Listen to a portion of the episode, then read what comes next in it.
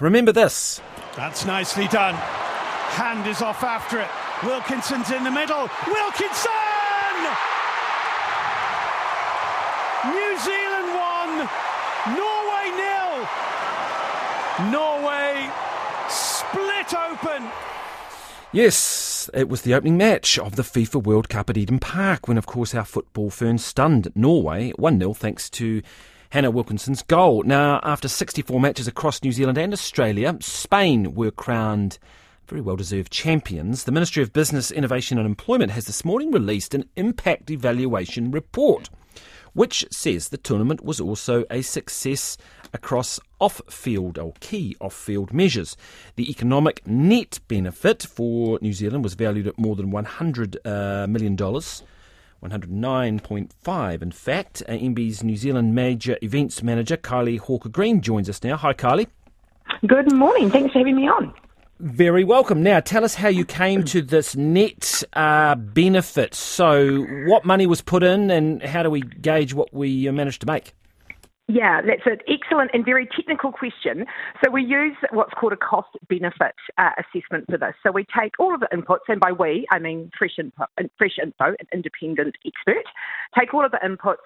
There's a whole lot of uh, very technical science that goes on behind it, and it generates us this cost benefit outcome. So in the old days, we used to just put a multiplier against money spent and say that was what the event generated but it didn't take into account some of the softer measures and it also didn't take into account the costs. So this is a far more genuine, uh, well-rounded figure in terms of economic impact. So as you said in the, in the cross, 109 million net benefit um, and about 182 million of additional expenditure in New Zealand during the tournament time, which is a great boost for our economy. How much of that spending was from New Zealanders, so the money was already here? How much of it was effectively export earnings from foreigners? Yeah, great question. So um, our international visitors uh, spent about 80 million. Uh, and the rest of that additional expenditure was actually on delivering the tournament aspects uh, in New Zealand. Uh, that was, though, of course, employing New Zealanders and using New Zealand suppliers largely to, to deliver the tournament. So the money is put up by the taxpayer and ratepayers, right? They put on 100 million together, is that right? Something around that figure? Around that, yep. The government's investment was 55. So they, they don't get the benefit back directly, I mean, other than in tax uh, well, yeah, I guess it's you could put it that way. I think there's, there's a national benefit that comes from hosting mega events like the FIFA Women's World Cup, and some of those softer benefits in terms of civic pride and increased investment in women's sport and increased interest in women's sport. Those are trickier things to put a price against. Uh, that $80 million, as I say, from international visitors certainly hit the tourism and, uh, economy at a time that it needed it, right across the country, not just concentrated mm. in Auckland. So there was a direct benefit, without doubt.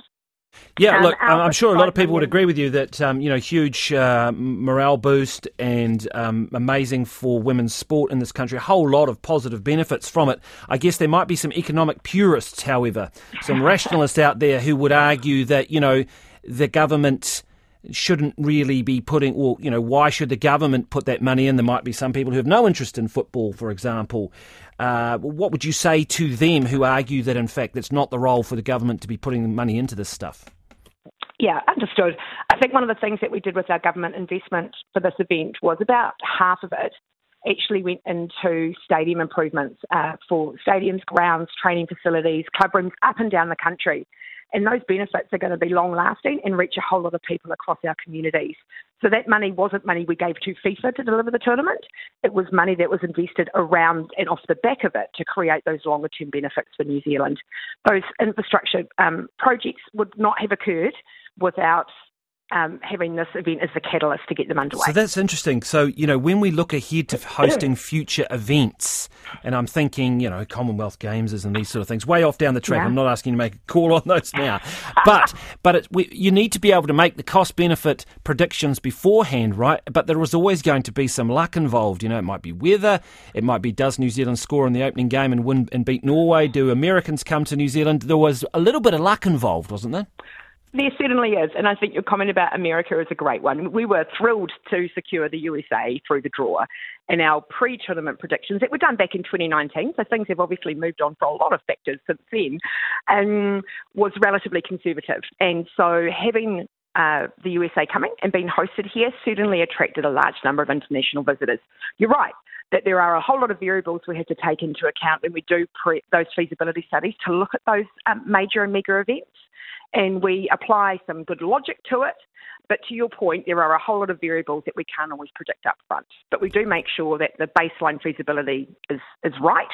And we do try to use these events, especially in the mega event space, to catalyse those um, infrastructure developments where possible. And New Zealand should keep you know, the evidence suggests then that New Zealand should keep trying to attract big events. They have wider positive benefits, in your view, to society?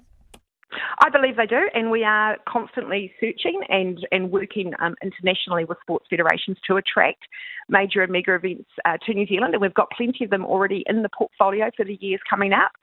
I think major events do add uh, something to our civic pride and to to our role as a nation, and they also put New Zealand out there into a different audience into the world. And so, one of the things that we've attributed in this report, for example, is a 22 million or so of value of future visitation to New Zealand off the back of the Cup. Very good. Thank you very much for that. Uh, excellent stuff. That was uh, Kylie Hawker Green there, MBIE's New Zealand major events manager.